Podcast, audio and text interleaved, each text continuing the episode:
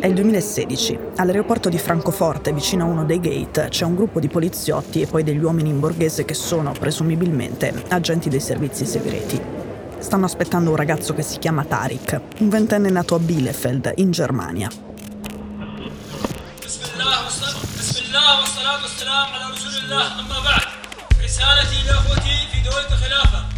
Nel 2013 Tariq si era dato il nome di battaglia Osama al-Alamani, cioè Osama il tedesco, ed era andato in Siria a combattere con lo Stato islamico.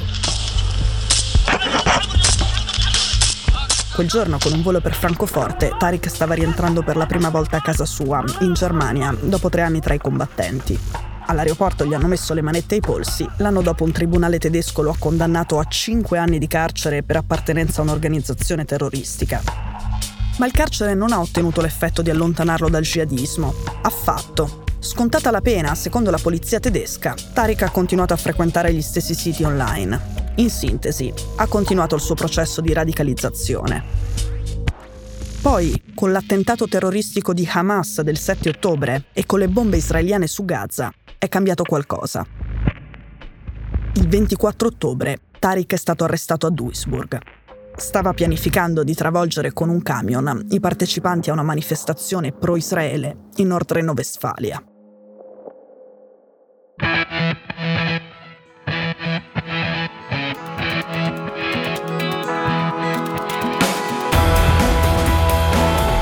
Sono Cecilia Sala e questo è Stories.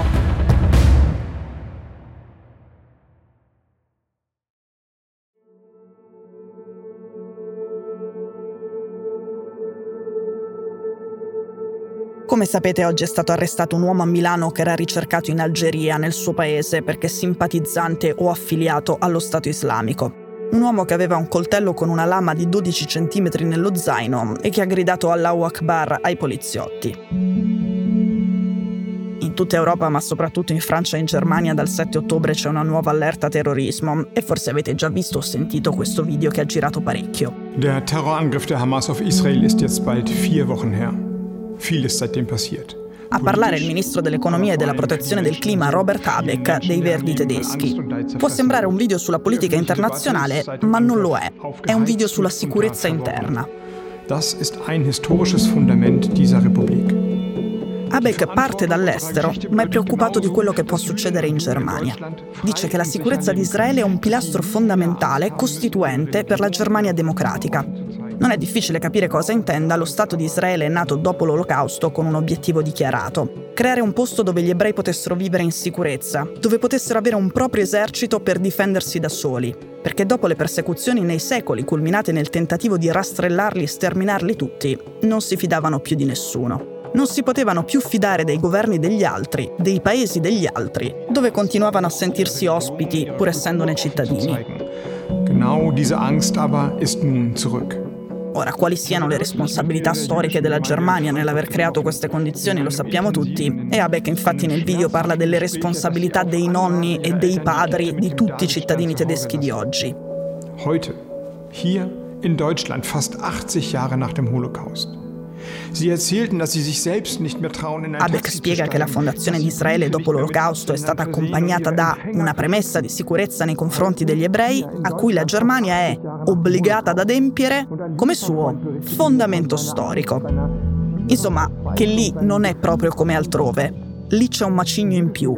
E quindi gli ebrei in territorio tedesco, cito ancora, non devono mai più avere paura. Poi Abeck dice anche che il terrore di poter vedere degli ebrei morti ammazzati in Germania, quasi 80 anni dopo la Shoah, è tornato. E che in Germania in particolare l'antisemitismo non può essere tollerato in nessuna forma. E chiede alle associazioni musulmane del paese di prendere chiaramente le distanze da tutte le manifestazioni di odio. E minaccia. Ripete che per l'intolleranza religiosa non c'è posto in Germania, dove chi vive e arriva deve seguire le regole o dovrà risponderne in tribunale e, se si tratta di una persona immigrata che non ha la cittadinanza, questa persona potrà essere espulsa.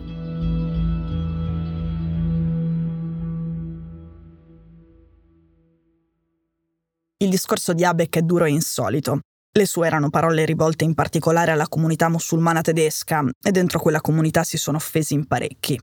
Quello che abbiamo capito dopo è che il discorso di Habeck era generico, troppo generico, ma che Habeck in quel momento aveva delle preoccupazioni specifiche. La storia di Tariq, da cui siamo partiti, è un esempio. Poi lungo la Zone Halle, una delle arterie del quartiere arabo di Berlino, la sera del 7 ottobre in cui c'è stato l'attacco di Hamas, alcune persone sono scese in strada a festeggiare. A organizzare la cosa, i festeggiamenti con annessa distribuzione di dolcetti, è stata la Samidun. un'associazione internazionale fondata nel 2012 che attiva in almeno 10 paesi tra Stati Uniti, Canada ed Europa e che dice di agire come rete di solidarietà con i prigionieri palestinesi. La Samidun è stata fondata da membri del Fronte Popolare di Liberazione della Palestina e secondo Israele, gli Stati Uniti e l'Unione Europea il fronte è un'organizzazione terroristica. In una specie di coincidenza degli opposti, i marxisti-leninisti del Fronte Popolare di Liberazione sono finiti tra i sostenitori degli islamisti di Hamas. E per questo motivo, una settimana fa la ministra dell'interno tedesca ha messo al bando la Samidun in Germania. Ne ha ordinato lo scioglimento dopo quella festicciola in strada in onore di Hamas il 7 ottobre. Police are investigating an attack on a synagogue here in Berlin. They say two people threw bottles filled with flammable liquid at the building. Sapete che in alcune manifestazioni tedesche, alcune partecipate da 10.000 persone, in mezzo a tante persone che manifestano per la pace, per il cessate il fuoco o per la Palestina libera, ce n'erano alcune che sventolavano bandiere jihadiste o alzavano cartelli con scritto Unica soluzione, il califfato. Anche in Germania sono state tracciate stelle di Davide svastiche sulle porte degli ebrei. E a Berlino qualcuno ha lanciato due bottiglie Molotov contro il centro della comunità ebraica che ospita una sinagoga, una scuola talmudica e un asilo nido. Non si è fatto male a nessuno, ma quelle fiamme in sinagoga, di notte, a Berlino, sono una scena che la Germania non si può permettere di rivedere.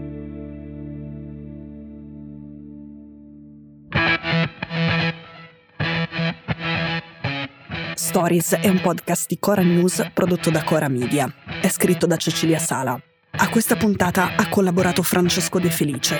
La cura editoriale è di Francesca Milano. In redazione Simone Pieranni. La sigla e la supervisione del suono e della musica sono di Luca Micheli. La post-produzione e il montaggio sono di Daniele Marinello. La producer è Monica De Benedictis. Le fonti dei contributi audio sono indicate nella sinossi.